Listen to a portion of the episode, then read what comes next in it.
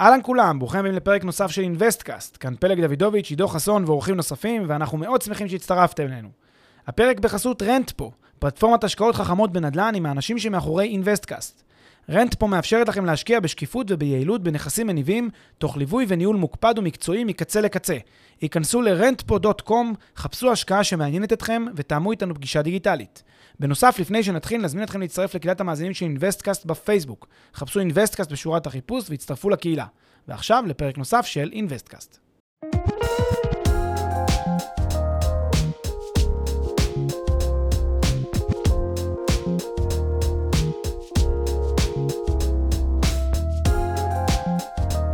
שלום לכולם.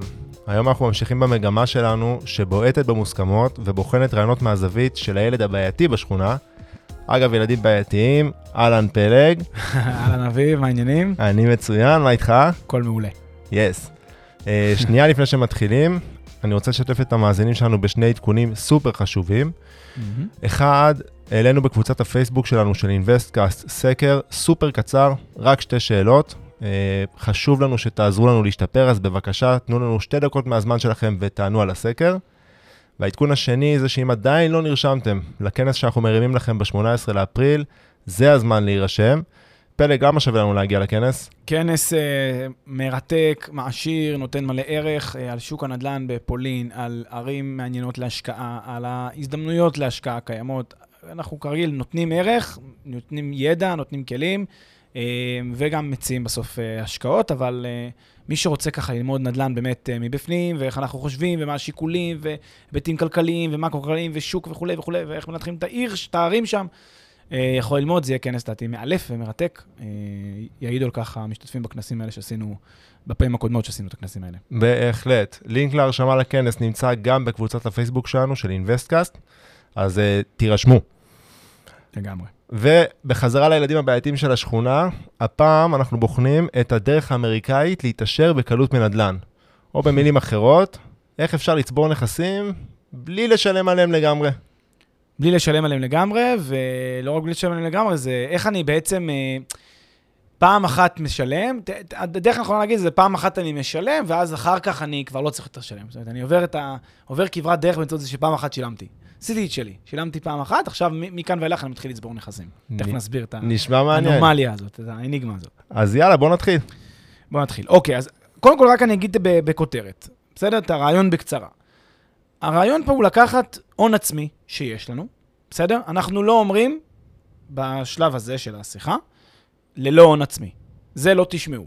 פה כרגע זה, עם הון עצמי, יש לכם הון עצמי מסוים, ואתם לוקחים את ההון העצמי הזה, עושים איתו איזושהי השקעה, צולחים את מה שמכונה סיכוני ההקמה, או הסיכון היזמי. ברגע שסיימתם את הסיכון היזמי, אתם מחלצים בחזרה את ההון העצמי שהשקעתם, ועושים את כל הדבר הזה שוב. עם אותו הון עצמי שהתחלתם. עם אותו הון עצמי. לקחתם את אותו הון עצמי התחלתי, גלגלתם אותו מעסקה אחת לעסקה שנייה, לשלישית, לרביעית, וחוזר חלילה תיאורטית לנצח, תכף נסביר למה זה לא כזה פשוט, למה יש מורכבות, אבל זה הרעיון. איך פעם אחת, אתה יודע, מ-100 אלף דולר יחידים שלכם, אתם יכולים להיות uh, 1 ביליון דולר קומפני. זה הסיפור. אוקיי, okay, אז איך? אז איך. זה הסקרנות פה. בואו נעשה רגע מתכון לעוגה, בסדר?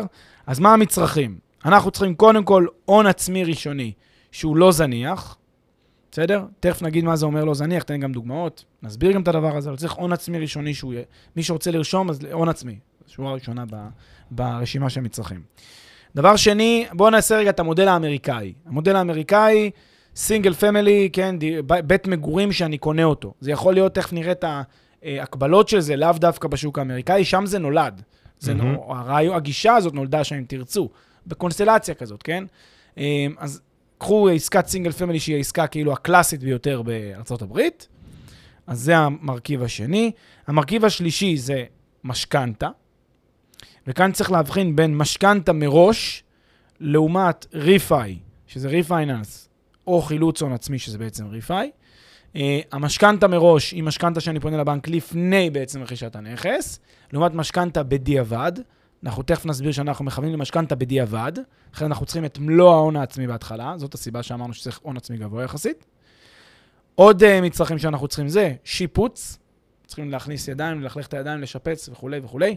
אה, יש לזה עלויות, זה יעלה כסף, זה חלק מההשקעה, זאת אומרת, זה מגדיל אפילו את ההון העצמי שאני צריך, כי אני לא צריך רק הון עצמי לקנות את הדירה, אני את הבית, אני גם צריך לקנות, אה, לקנות ציוד, חומרים, קבלנים וכולי וכולי, אז זה גם עלויות שיפוץ יקרות. עוד מרכיב פה זה ARV, After Repair Value, שגם על זה אנחנו נסביר את ההקשר של זה, זה גם מרכיב אחד בתוך הסלט הזה שאנחנו מרכיבים, העוגה שאנחנו מרכיבים. ועוד שני מרכיבים שחשוב להכיר, LTC ו-LTV. בסדר? LTC, Loan to Cost, LTV, Loan to Value. זה היחס בין ההלוואה שלי, כן, שיעור המינוף, ממה הוא נגזר? מה-cost או מה-value. מהמם. cost זה עלות הרכישה, value זה השווי. שווי של אנחנו תכף הנכס. נראה את ההבדלים ולמה הדבר הזה מייצר את המודל. המודל הזה שאפשר לכנות אותו בצורה ככה אמריקאית, כמו שאוהבים לקצר כל דבר. פה הצליחו לייצר מוצר שהוא מאוד מורכב אה, מבחינת ה... להגות אותו, אבל זה BRRRR, 4 פעמים R, בסדר? זה המוצר, זה העוגה שאתם מרכיבים, ועכשיו אנחנו נפרוד אותה רכיב אחרי רכיב, ובואו נצא יותר לפה. אז יש לנו את החמישה מרכיבים, שלמי שעקב אגב, חמישה מרכיבים בשביל אותה עוגה, מה, מה אנחנו עושים איתם? יפה. הרעיון הוא כזה, תשמע, בואו נצא רגע שנייה מה... נעשה שנייה זום אאוט ונבין את הסיטואציה. הסיטואציה היא שאני לוקח את אותו הון עצמי, בסדר? את ההון העצמי הזה אני משקיע באיזשהו נכס, מוסיף לו עוד חלק מההון העצמי שלי, שזה עלויות שיפוץ, תקורות וש, ושירותים וכולי, שאני אה, משקיע בתוך הדבר הזה. עד עכשיו בלי משכנתה בכלל. עד עכשיו לא נגעתי בבנק, לא מהמם. הלכתי לבנק. קיבלתי נכס גמור אחרי שיפוץ, בסדר? שוב, כל הדוגמה הזאת מתייחסת למודל הבסיסי האמריקאי, שתכף נסביר למה גם, למה זה לא חף מבעיות, למה זה מורכב, אבל זה המודל האמריקאי. למודל הזה יש מקבילות גם בישראל, ובוודאי בכל מקום אחר, בכל שוק אחר, אנחנו ניתן את המקבילות, ניתן כל מיני רעיונות למקבילות לדבר הזה. אוקיי. כדי שזה ייתן יותר רוחב יריעה לכל אה, סוגי המשקיעים בנדל"ן, וגם לא בנדל"ן אגב. אז אני לוקח, עוד פעם, הון עצמי גבוה, עלויות שיפוץ שאני מגלם אותם כחלק מההון העצמי, ואחרי זה יצרתי פה איזשהו, איזשהו מרכיב, שהוא מרכיב שטובים השניים מן האחד. כן? כי השבחתי פה בעצם את הדבר הזה. יצרתי משהו שמגלם לי גם רווחים, רווח יזמי מסוים. הרווח היזמי שגלום בעבודת השיפוץ הזאת, בעבודה של לקחת את הנכס ולהביא אותו לנכס שהוא מוכן. זה מה שמתבטא בביטוי ARV, After Repair Value. After... כן. ש, שאם אני מבין נכון, הוא אמור להיות יותר גבוה מסך ההשקעה שלי. זאת אומרת, סך עלות, הנכ... עלות רכישת הנכס, אם עשיתי את הדברים כמו שצריך, עלות רכישת הנכס ועלות השיפוץ, הביאו לשווי של נכס שהוא גבוה יותר ממה שהשקעתי עד עכשיו. בוודאי, הוא אמור להיות, אה, המודל, המודל האידיאלי זה שהוא גבוה משמעותית, כדי שאני אייצר לעצמי כמה שיותר רווח. אם אני הגעתי לאותו, לאותו שווי, אז כנראה שמשהו שמתפקשש וזה לא כזה טוב. כמובן שאם אני מתחת לשווי זה קטסטרופה. בהחלט. גם זה קורה כמובן. אבל אה, בעיקרון המטרה שלי להגדיל כמה שיותר את ה-ARV, את ה-After Repair Value, כדי להגיע לשווי של נכס משמעותי אחרי התהליך הזה. זה, אה, זה השלב, אגב, שבו אני פונה לבנק. ואז כשאני פונה לבנק, אני אומר לבנק, בנק יקר, נא תן לי הלוואת משכנתה כנגד מה שיש כאן, כנגד הנכס הזה ששווה, שהוא בעצם השווי שלו זה ה-ARV, ה-After Repair Value. בהחלט. עכשיו הבנק נותן לי הלוואת משכנתה, שנניח 75-80 אחוז משווי הנכס. בסדר, לא, זה לא בכל מקום, יש מדינות שאחרת, יש מדינות שכל מדינה יש לה את המגבלות שלה, אבל נגיד אני יכול לקבל 75 אחוז או 80 אחוז משווי הנכס, מה אני עושה בשלב הזה? מחלץ כמעט, אם לא, את כל ההשקעה ששמתי, המטרה שזה יהיה כל ההשקעה ששמתי מלכתחילה. את מה החזרתי? את אותו הון עצמי, כולל עלויות השיפוץ. את כל זה כבר קיבלתי. מהמם. מה נשאר בנכס? ההון העצמי, ה... שהוא בעצם הרווח. הרווח שלי תקוע בנכס. הרווח תקוע בנכס, אין בעיה. הרווח הזה ימשיך לעבוד, עם הנכס אז אותם הספציפי. 25 אחוז אותם שבעצם אה, לא 25%, קיבלת בגין המשכנתה. נכון. זה כאילו תקוע בנכס עכשיו, אגב, for life, עד שאני אסיים להחזיר את המשכנתה. אבל ההון העצמי שחילצתי, מה אני יכול לעשות איתו? הוא שוב התחיל את המשחק מההתחלה. אז אני יכול ללכת לנכס- לנכס הבא ולעשות בדיוק את הפעולה. להשקיע את ההון העצמי, להוסיף את עלויות השיפוץ, להביא את הדבר הזה ל-ARV, ועוד פעם לחלץ. לכן זה מכונה, הטכניקה הזאת, BRRRR. buy, repair, בסדר? שפץ.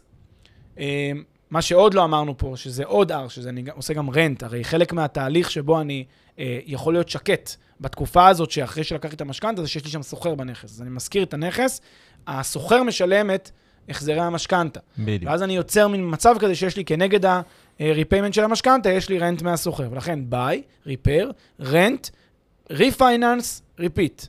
כלומר, צא ל refinance, תעשה, refinance זה, זה, זה לא שם נכון, המטרה פה הייתה להיות finance בעצם, mortgage uh, financing, כאילו לקחת משכנתה, זה בעצם הרעיון. ו repeat, תחזור על זה, כי יש לך עכשיו שוב את אותו בסיס הון אה, רעיוני שהיה לך קודם. זאת אומרת שאם אני מבין, אם אני מבין את המודל כמו שצריך, אז למעשה, בזכות זה שאנחנו באים עם ההון העצמי, קודם כל צריך לצבור את אותו הון עצמי. אבל זה הון עצמי, בהתחלה אמרת הון עצמי גבוה, אבל בסדר, הון עצמי משמעותי, אבל הנכס הראשון. הון עצמי בשביל הנכס הראשון. ובזכות זה שאנחנו באים עם ההון העצמי ולא לוקחים משכנתה בשלב ההתחלתי, אלא משביחים את הנכס, ואז לוקחים משכנתה על השווי שלו, שהשווי שלו, כפי שאמרנו, הוא יותר גבוה ממה שהשקעתי, בזכות השיפוץ וההשבחה, זה מה שעוזר לי לממן כבר את הנכס הבא. זה בדיוק ההבדל בין LTC ל-LTV.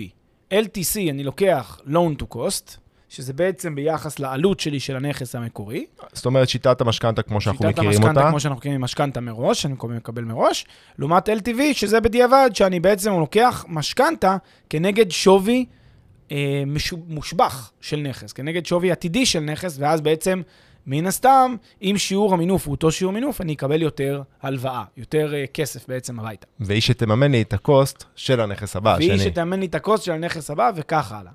אתה רוצה שניתן רגע דוגמה מספרית כדי להמחיש את הנקודה? זה בדיוק מה שבאתי לבקש. מעולה.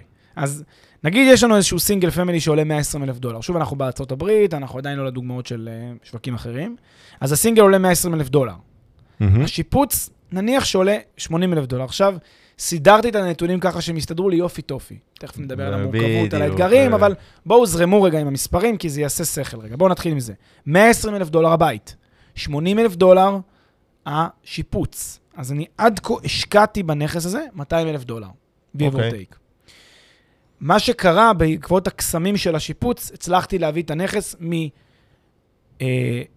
120 אה, אלף דולר ועוד 80 אלף דולר, הצלחתי להביא אותו ל-250 אלף דולר. זאת כלומר, אומרת שההשקעה שלך של 200 אלף דולר, שמתוכה זה שיפוץ של 80 אלף דולר, השביחו את הנכס, הביאו אותו לשווי של 250 אלף דולר. שוב, נכון, שווי של 250 אלף דולר, ARV, After Repair Value. זה בעצם השווי שקיבלתי במודל הזה. Mm-hmm. הערה קטנה לפני שאני, לפני שאני ממשיך. הרבה אנשים יעצרו כאן ואז יגידו, אוקיי, בואו נעשה, בואו, בואו, הבנו את הנכס לדבר הזה, בואו נמכור את הנכס הזה, נקבל את הרווחים, הכל טוב ויפה, ובדרך כלל יהיה גם איזושהי דמות שתעזור לי בתהליך של השיפוץ, רוצה לקבל את העמלה שלה ואת השירותים שלה ולהשתתף ברווחים. ב- ואז, וזה בעצם, נגיד, אם אני עושה עסקת flip. בעסקת כן. flip פה זה נעצר. אה, מכרתי את הנכס, אה, סליחה, שיפחתי את הנכס, עכשיו אני מוכר אותו. אז uh, הבאתי אותו מ-200 אלף דולר ל-250 אלף דולר, מתחלקים ברווח של ה-50 אלף דולר, נגיד 50-50. Okay. אז כל אחד מקבל את החלק שלו. זה בדרך כלל המצב. אגב, עוד הערה, הרבה מאוד פעמים, כשאני אלך ליזמים של פליפים, כעניין שיווקי שגוי ולא נכון, ובוודאי שלא שקוף, הם יגידו לי, תשמע, אתה קונה את הנכס ב-120 אלף דולר, ואתה מגלם פה הנחה של, אתה, אתה, אתה, סליחה, אתה קונה את הנכס ב-120 אלף דולר, יש לך עלויות שיפוץ של 80 אלף דולר, ואתה מגלם פה הנחה של אה, 20 אחוז מתחת למחיר השוק. למה הוא אומר 20 אחוז מתחת למחיר השוק? כי הוא כבר עושה בראש את החישוב, כמה זה יהיה ב-ARV לפי, לפי, לפי המודל. של אחרי השיפוץ. כן, של ה-ARV, אחרי השיפוץ, לפי המודל. הוא אומר, אחרי המודל, אחרי, אחרי השיפוץ יהיה לי שם 250 אלף דולר, זה לפי המודל שלי, ככה אני מניח, זה הטארגט שלי. Mm-hmm. ואני מביא לך את הנכס למקום הזה, אבל בעלות של 200 אלף דולר. לכן אתה כאילו קונה מתחת למחיר השוק ב-20%. והסיבה שאתה לא קונה מתחת למחיר השוק זה כי אתה קונה נכס שהוא כרגע חורבה, אתה קונה נכס שהוא לפני שיפוץ. ובדיוק בגלל זה אתה קונה במחיר השוק את הנכס המקורי. איך אני יודע? כי אם לא עושים את השיפוץ, אם אתה קונה את הנכס as is ובא למכור אותו בשוק חצי שעה אחר כך, mm-hmm. מה המחיר שייתנו לך? אם המחיר שייתנו לך על הנכס, ככה תדעו אם אתם בעסקת מתחת למחיר השוק או לא. אם שנייה אחרי שקניתם את הדירה, אתם באים לשוק ואומרים בואו נמכור את הדירה, ואתם מקבלים את אותו מחיר שקניתם, או יש מקרים שלצערנו אפילו נמוך ממה שקניתם כי עושים עליכם איזשהו סיבוב, אם זה המצב, בוודאי שלא קניתם מתחת למחיר השוק.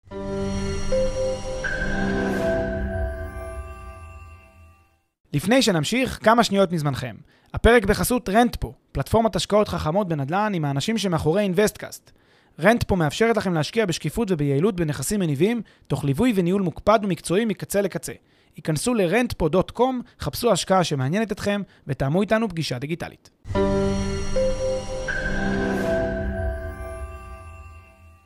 זה שאני צריך לעשות פעולות כדי להביא את הנכס לאיזושהי, לאיזושהי עסקה יזמית, להביא את הנכס ל-ARV מסוים, שיהיה גבוה מהעלויות שלי, מההשקעה שלי, זה כן, זה לא אומר שקניתי מתחת למחיר השוק. וזו סמנטיקה חשובה. כי מתחת למחיר השוק נשמע לאנשים כמו מה? כמו רווח בקנייה. נכון. רווח ביום הראשון שאני קונה את הנכס. ולא היא, כמו שאומרים עורכי דין. זה לא המצב. אתם קונים את הנכס במחיר השוק שלו, רק אם תצליחו את השלבים היזמיים, קבלו את הנחלה הזאת של העוד רווח יזמי. זאת אומרת, כן. שזה לא תנאי, בשביל שהמודל הזה יצליח, ואנחנו אנחנו כרגע בעולם ורוד, אנחנו עוד, לא, עוד מעט נדבר על דברים אחרים, אבל בשביל שהמודל הזה יצליח, לקנות את הדירה, מן הסתם לקנות אותה ביוקר זה בטח לא טוב, אבל לקנות את הדירה, זה לא, מתחת למחיר השוק, זה לא תנאי בשביל המודל בוודאי הזה. שלא, זה ממש לא תנאי. התנאי הוא לקנות את הדירה, לקנות כל בית. כי ההשבחה תגיע בשיפוץ, כי ההשבחה תגיע בשיפוץ. ופה צריך להתמקד. הדבר, הדבר הנכון לי- לייצר זה מודל כזה שבו אני קונה במחיר השוק, בלי קשקושים, בלי המצאות, אני קונה במחיר השוק, ואין בושה לקנות במחיר השוק, עוד פעם אני אומר, אין בושה לקנות במחיר השוק. ולעשות שיפוץ נכון, ולעשות שיפוץ טוב, וגם שיהיה לי מזל קצת, כי שיפוץ צריך להצליח בצורה טובה, ושלא יהיו עיכובים, ושלא יהיו בעיות, ושלא יהיו זה, ו- כן. ואני מביא את הנכס מ-200 אלף דולר ל-250 אלף דולר. אוקיי, אז שנייה רק כדי 50 ש- שנסיים את הדוגמה, כי גם יש לי מה להגיד על פליפים, אבל שנסיים את הדוגמה רק למי שעקב, קנינו ב-120, שיפצנו בעוד 80 אלף דולר, עד כאן אנחנו 200 אלף דולר. זה מביא אותנו ל-IRV, זאת אומרת לשווי נכס לאחר שיפוץ של 250 אלף דולר. נכון מאוד. עכשיו, אנחנו אומרים, לא נלך בדרך המסורתית, אלא נלך בשיטה של ה-BRRR, ונחלץ, ניקח עכשיו משכנתה, ניקח את אותה refinance, משכנתה של, בשביל הדוגמה, 80 אחוז, כדי שיהיה מספר עגול, של 200 אלף דולר. עכשיו אנחנו משאירים את הנכס הזה, ובזכות, ועם המשכנתה הזאת רוכשים נכס חדש, בשווי של 120 אלף דולר, ועושים עוד שיפוץ של 80 אלף דולר, מביא אותנו ל-200 אלף דולר, הוא יהיה שווה 250, וככה, ככה כביכול אני יכול לנצח. להמשיך הלאה לנצח. רק כדי לחדד את המספרים, 250 אלף דולר ARV, משכנתה של 80 אחוז, אומרת שהבנק נותן לי, ביום שבו לקחתי את המשכנתה, זה נקרא ריפאי, כן? הוא מח... כאילו, ריפאי זה חילוץ הון עצמי. הוא מחלץ, הוא שולח אותי הביתה, ונותן לי צ'ק של 200 אלף דולר. מהמם. מה זה ה-200 אלף דולר? מוכר לך? זה אותו עלות השקעה היסטורית של הנכס הזה, לפני השיפוץ. הנה ה-200 אלף דולר שהשקעתי, הנה נפגשתי איתם. מה קבור בתוך הנכס? הרווח. הרווח קבור בתוך הנכס והוא ימשיך להיות קבור שם. מה אני צריך לוודא? שיש לי rent גדול מ payment. rent שיותר גבוה מה payment, החזר המשכנתה. אם ה rent שלי גבוה מהחזר המשכנתה, בשלב הזה, כן, ואני גם מציע יחסי כיסוי גבוהים יחסית, זה מאוד לא קל כל הסיפור הזה. זה נשמע מעולה על הנייר, זה מאוד לא קל. אבל אם הצלחתי לייצר שה rent גבוה מה payment של המשכנתה, יש לכם פה אחלה מודל, אה, אחלה מודל בעצם להתעשר לנצח. למה? כל מה שאתם צריכים כדי להתעשר, זה בסך הכל פעם אחת. עלות הנכס, פלוט עלות השיפוץ. זה הכל. אם יש לכם את זה, אתם יכולים להגיע למצב שאתם מיליארדרים, נכון? כי, שוב, כי לפי המודל הזה, הג- הגיונו של המודל הזה, אם אתם מצליחים את התהליך הזה, כל הזמן תוכלו לחלץ עוד פעם את ההון- העצמי ששמתם, את ההשקעה שלכם, ולקחת את זה כדי להשקיע בנכס חדש, כמו שאתה אומר בדיוק, ה repeat הזה. את אותם 200 אלף דולר אני לוקח הביתה, משקיע עוד פעם 120 אלף דולר בנכס חדש, עוד 80 אלף דולר שיפוץ, מביא את זה ל-250, מחלץ את ה-200, ועוד פעם חוזר חלילה וחלילה וחלילה. פיקס, זה אז- בעצם הרעיון. אוקיי, אז עכשיו, זה שדיברת מקודם על, ה, על עסקאות flip, זה מביא אותי אה, לדבר על היתרונות של השיטה הזאת. אז קודם כל, היתרון שהוא מובן מאליו, זה זה שזה מאפשר לי עם הון עצמי, משמעותי אמנם בתחילת הדרך, אבל רק עם ההון העצמי הזה, לגדול לכאורה בלי להוסיף כסף. מאפשר לי לגדול עם ההון הזה למספר רב של נכסים, בלי להביא עוד כסף מהבית. זה יתרון משוגע. היתרון השני שאני חשבתי עליו כשדיברת על עסקאות flip, זה שבניגוד בניגוד למכירה, במכירה יש רווח. רווח זה אירוע מס, אתה צריך לשלם עליו מס, על הרווח. פה אתה משתמש באותו refinance כדי לקנות נכס חדש, אתה כאילו, אתה לא כאילו, מבחינה מיסויית, אתה באמת כל הזמן רק בהוצאות, לא בהכנסות.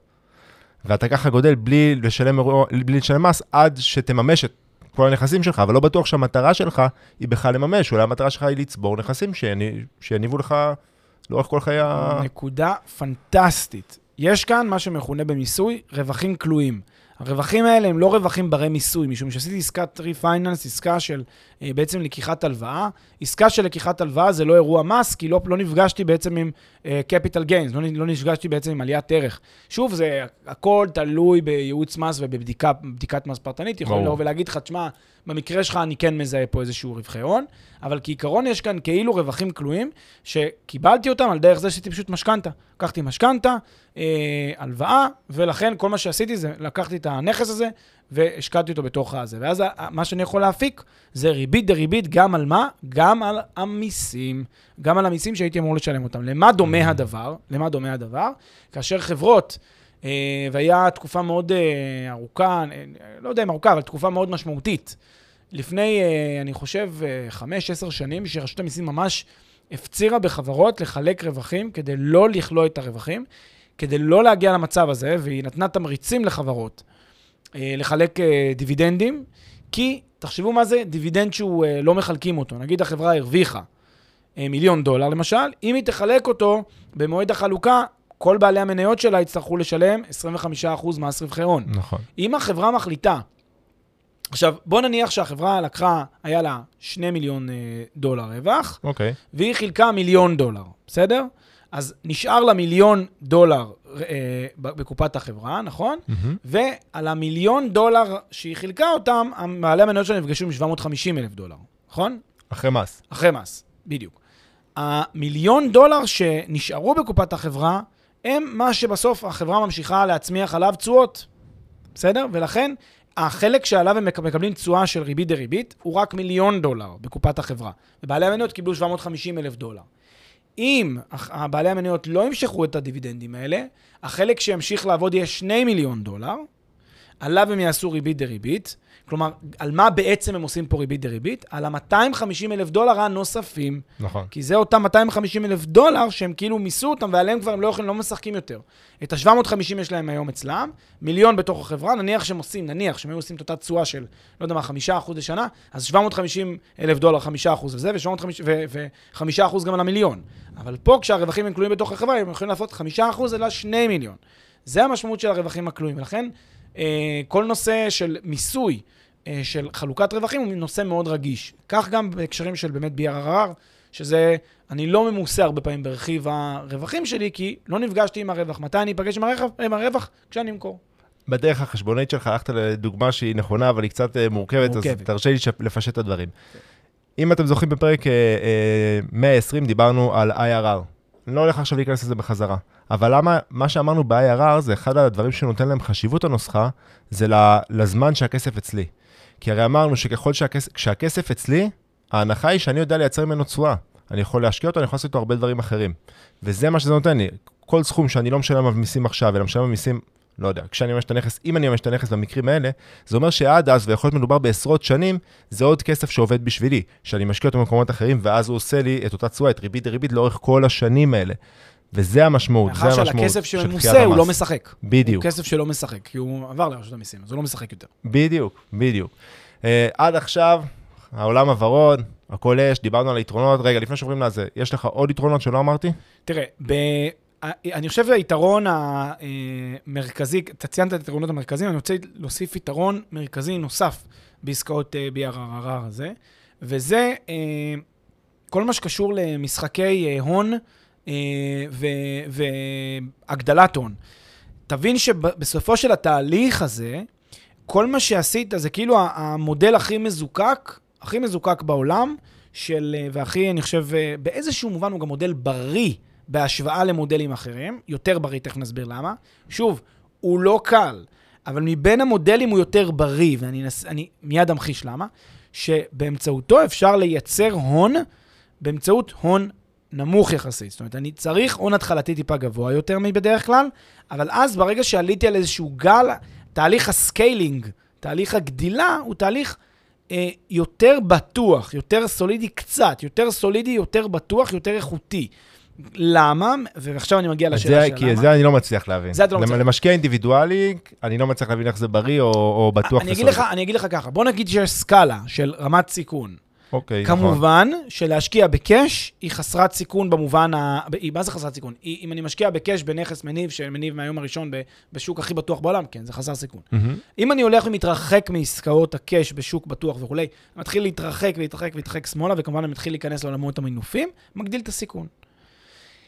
אנשים, כשהם חושבים על צבירת הון משפחתית וצבירת הון לאורך חייהם, הם עושים בראש את הפעולה הבאה. הם אומרים, תשמע, אני אקנה דירה היום, ב, לא יודע, אני אקנה בית בארצות הברית, או אני אקנה דירה היום ב, ב, באיטליה, או אני אקנה יונימית בישראל. מה אני עושה? אני צריך להביא משכנתה.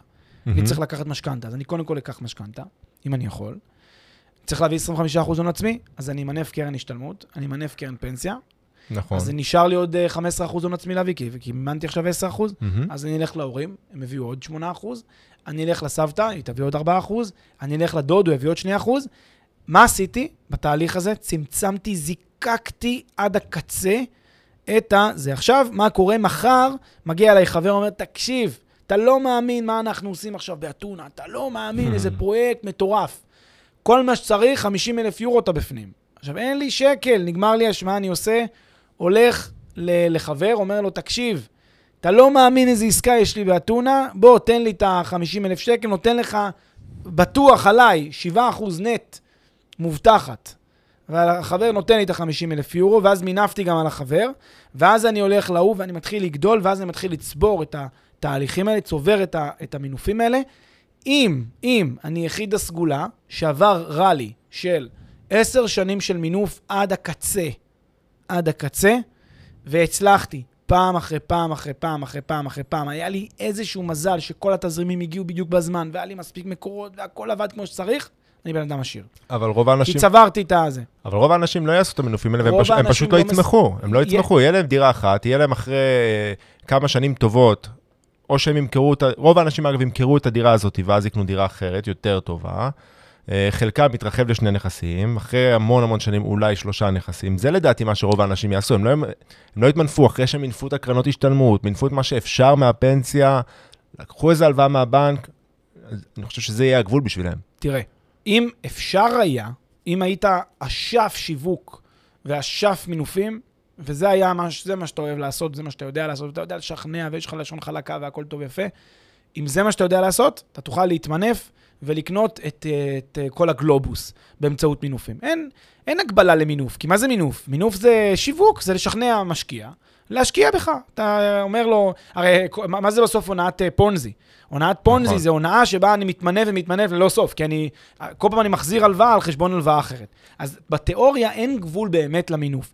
אתה צודק שמשפחה אה, נורמטיבית, משפחה שמחפשת, אה, אתה יודע, איזושהי עסקאות סולידיות ולא להגזים, מהמם. עושה מינוף שתיים בחייה במקסימום. זה נכון. בואו נחזור רגע לנושא של מה שאמרנו קודם. אז זה, זה האפיק הראשון, האפיק של המינוף מלכתחילה, שאני בא ומתחיל לב- לבסס הון על בסיס מינוף אחרי מינוף אחרי מינוף. אם אני חוזר לדוגמה של קודם, שם המינוף, שימו לב, הוא לא מלכתחילה, הוא בשלב ה refi, הוא בשלב הבדיעבד. זה חילוץ הון עצמי, וגם עשינו על זה אגב פרק באחד הפרקים של Investcast, דיברנו על חילוצים ודיברנו על ההבדלים ביניהם. זה מקרה שבו אני בא לבנק אחרי שכבר יש לי את הנכס, אחרי שכבר אמרתי קודם משהו חשוב, צלחתי את סיכוני ההקמה, צלחתי את הסיכונים היזמיים. למה? למה זה, למה זה משנה? כי באיזה שלב אני בא לבנק? בשלב שבו אני כבר אחרי הסיכונים, שהם, בוא נגיד, הם חלק, הם, הם חלק לא זניח, אם לא, שלא לומר, חלק הארי של הסיכון שבמשכנתה. כי במשכנתאות הסיכון הוא בדרך כלל, בטח במשכנתאות לבנייה, הסיכון הוא סיכון הקמה, שלא תצליח, שהפרויקט הזה ייפול, ואז הבנק לא יקבל את ההלוואה שלו מעולם. פה אתה בא לבנק אחרי שצלחת. שינית את המעמד שלך, בגלל זה הוא נותן לך הלוואה LTV.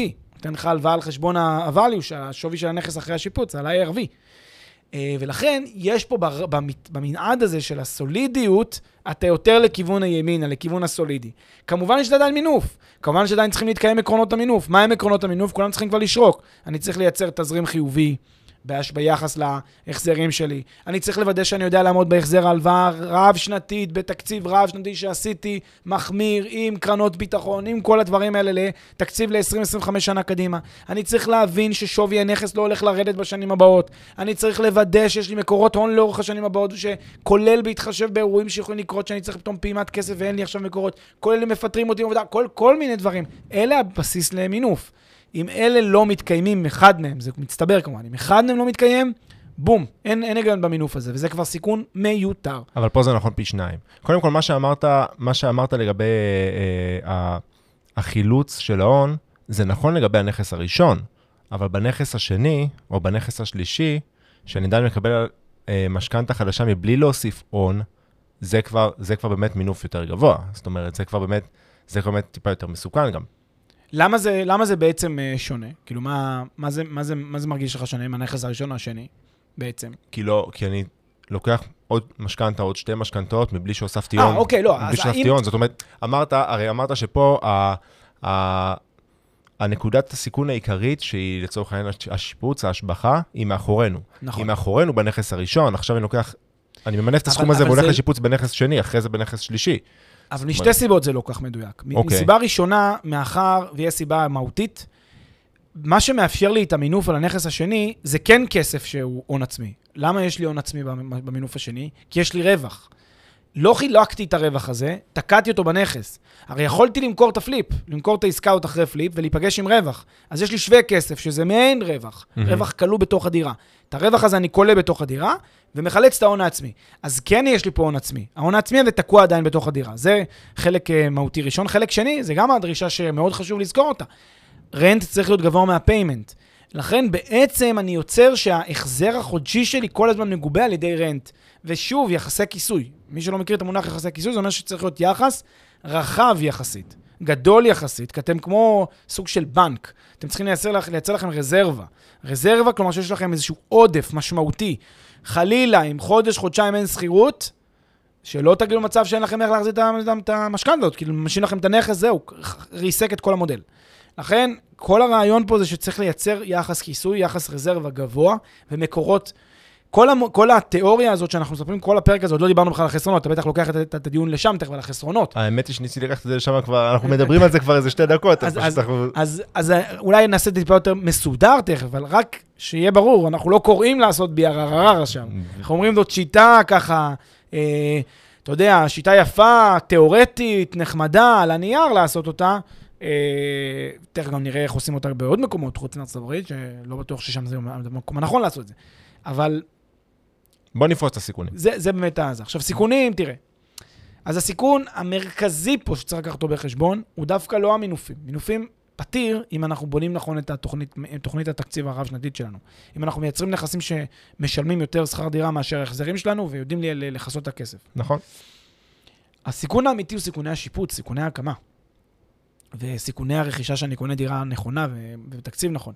פה מצריך, אה, אה, אנשים לא מבינים, שיפוץ זה עסקה סופר טריקית. שימו לב מה דיברנו פה, דיברנו פה על נכס שלקחתי אותו מ-200 אלף דולר ל-250, בסדר?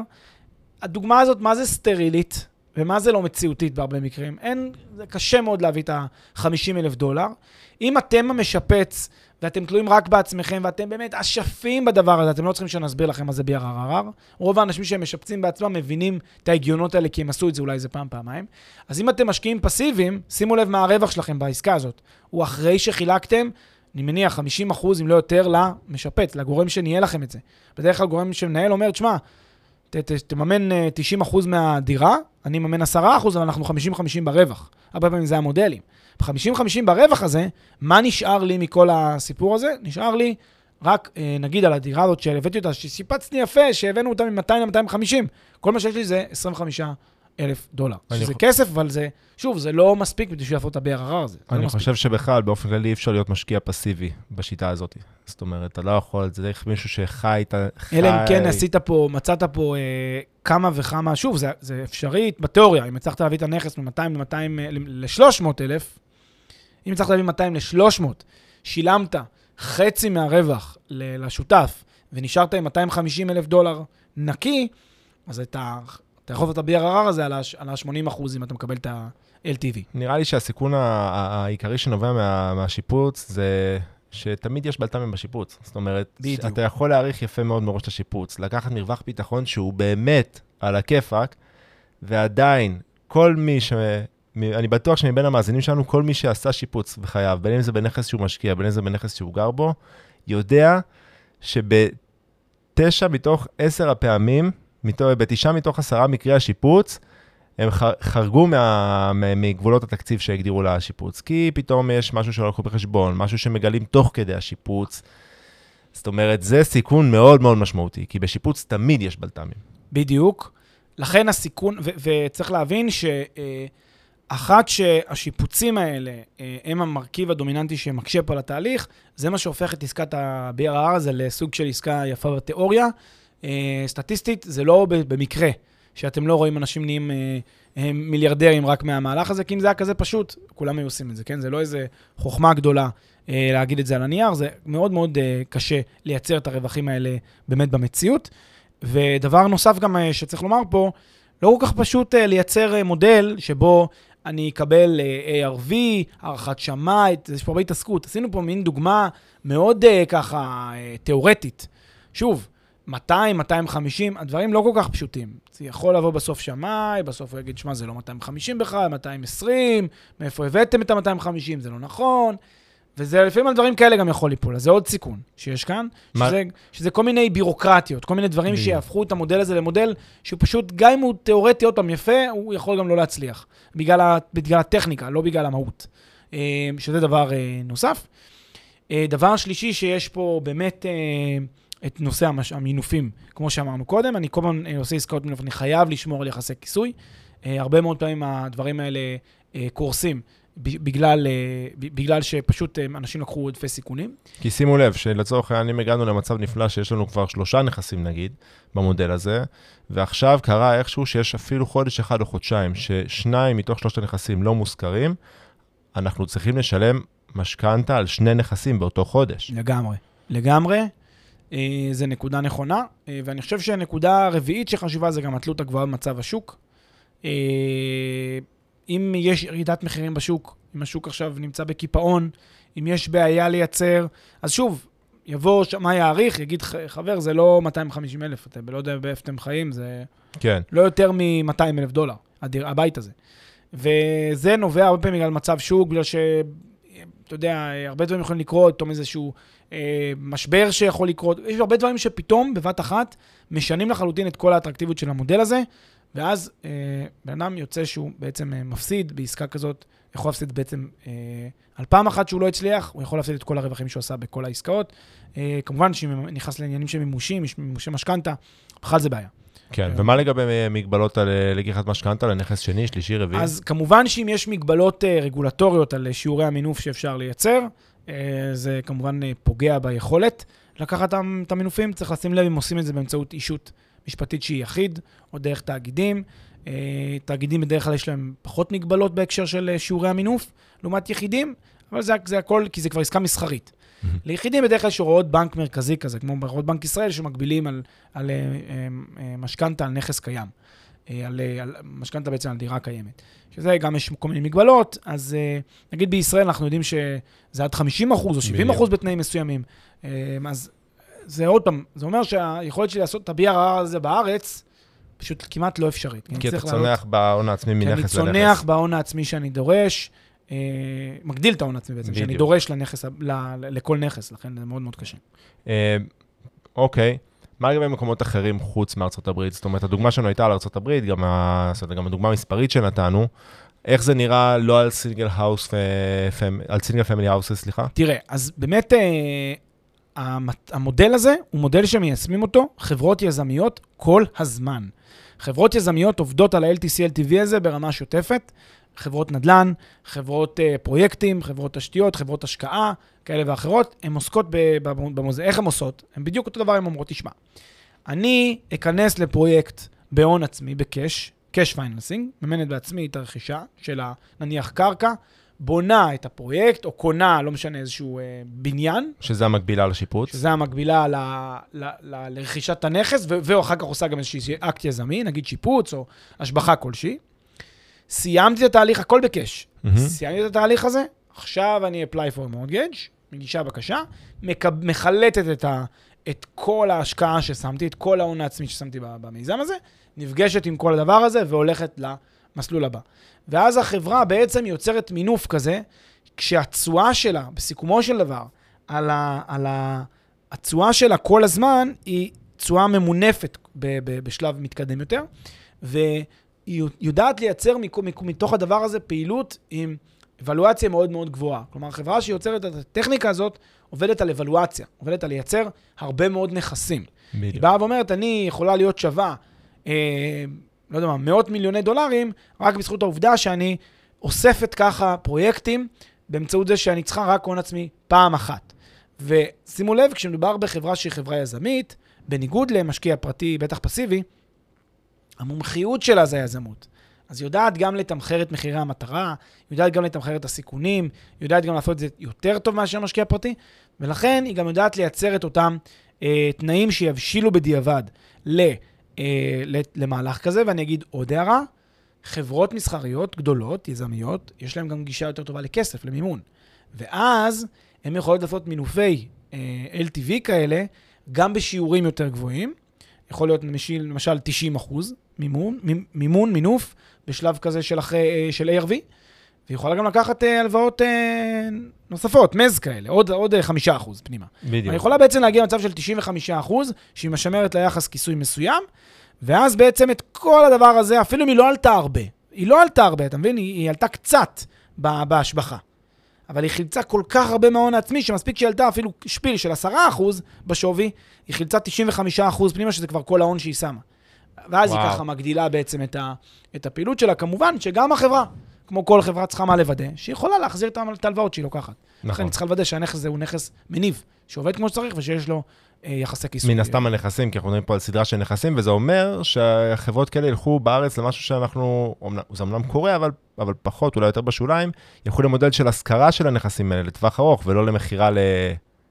בדיוק, זה, זה הרעיון של ה-BRRR הזה, זה הרנט הזה. הן משכירות את הדירות ומגלגלות את ההון הזה הלאה לפעולה אחרת. יש חברות שעושות את המודלים האלה בכל מה שקשור לעסקאות אוף פלן, כלומר עסקאות של רכישה מקבלנים. זה אותו דבר, וגם זה מומלץ אפילו גם למשקיעים פסיביים. מה זה אומר? אני קונה דירה מקבלן, בסדר? משלם אותה בקאש, קונה אותה בקאש, נפגש עם הדירה הזאת כשהיא מוכנה בעוד שלוש שנים, משכיר אותה, עושה ריפאי, מחלץ 80% משווי הדירה, וקונה את הדירה הבאה. זה בעצם הבסיס של, של נכון, עסקאות מהסוג הזה. שבארץ זה אומר להביא הון מאוד מאוד בארץ משמעותי. בארץ זה מחייב הון מאוד, מאוד משמעותי, משמעותי, ולכן כשחברות עושות את זה בישראל, הן חברות בדרך כלל אה, גדולות, שהן גייסו הון משמעותי, או שיש להן הון של אה, עשרות, אם לא מאות מיליוני שקלים, כדי לבצע את המהלך הזה בצורה באמת אה, רווחית ולאורך זמן, וליצור ערך. אה, שים לב שיש פה עוד עניין, גם אה, דבר חשוב, מה שיפה נגיד במודלים כאלה של נגיד לקנות אה, מקבלנים, ובכלל אה, עסקאות אופלן ולקנות לטווח ארוך יותר את העסקאות האלה, אני לא כל כך תלוי ב, בשיפוץ. למה? כי אתה קונה נכס חדש. אני קונה נכס, אה, סליחה, אני, אני כן תלוי, אני, אני תלוי ב, ב, ביזמות של הקבלן, על מה אני לא תלוי? ב, בעסקאות האלה שהן לטווח יותר ארוך, לשלוש-ארבע שנים, אני גם תלוי בשוק, שיכול מצב השוק להיות כזה שאם אני מאמין בו, ועליתי עם השוק, גם זה מייצר לי מרווח. אתה מבין? זאת אומרת, גם, כן. גם, גם ההשבחה הזאת בבנייה, וגם מצב השוק יכול לייצר לי מרווח שהופך את ה-ARV, במקרה הזה, after construction value, כן. ל... אה, למשמעותי. למשמעותי הרבה יותר, ואז אני יכול לחלץ הון עצמי הרבה יותר רחב. זאת אומרת, הוא משמע... הוא לא, הוא, אולי הוא לא יהיה משמעותי כמו אה, בשיפוץ, אבל הוא משמעותי בצורה טובה, שמצד שני גם שומט אותך מהסיכונים שכל הבלת"מים בשיפוץ, כי לגמרי. זה בנייה לפי תוכנית. לגמרי. אה, אוקיי, אז דיברנו על הסיכונים. חשוב לי להגיד שאני בהתחלה שדיברנו על זה, היה נשמע לי משהו מאוד מסוכן. אני לא, אני לא אומר עכשיו שלא, אבל אני מבין ממה שאתה אומר שיש דרך לגדר את הסיכונים האלה, אם אתה עושה את זה חכם ונכון, אבל זה נשמע שזה דורש המון המון ניסיון, אורך רוח, וגם לדעת את השוק, להבין בשיפוצים. זו שיטה שהיא טריקית, היא בהחלט אפשרית, אבל זה נשמע שהיא טריקית. מאוד טריקית, מאוד קשה, מאוד מסובכת, לא מומלצת לכל אחד. זו עסקה יזמית, הארדקור, שלא ישתמע כאילו אנחנו פתאום אה, בעד מודל כזה, זה מין, אה, אתה יודע, עוד משהו לחשוב עליו. למי ששוקל, למי שרוצה ללכת לכיוונים האלה, בהחלט אפשר לשקול את זה. כן, לא סתם היא נשמעת כמו קללה של מכשפה, אה, טוב, על הכיפאק. אז תודה, פלג. אני בהחלט למדתי פה כמה דברים חדשים. שיטה, האמת היא מגניבה, קצת רדיקלית. תודה ששיתפת אותנו. תודה רבה, אביב. תודה לכם, נתראה בפרק הבא.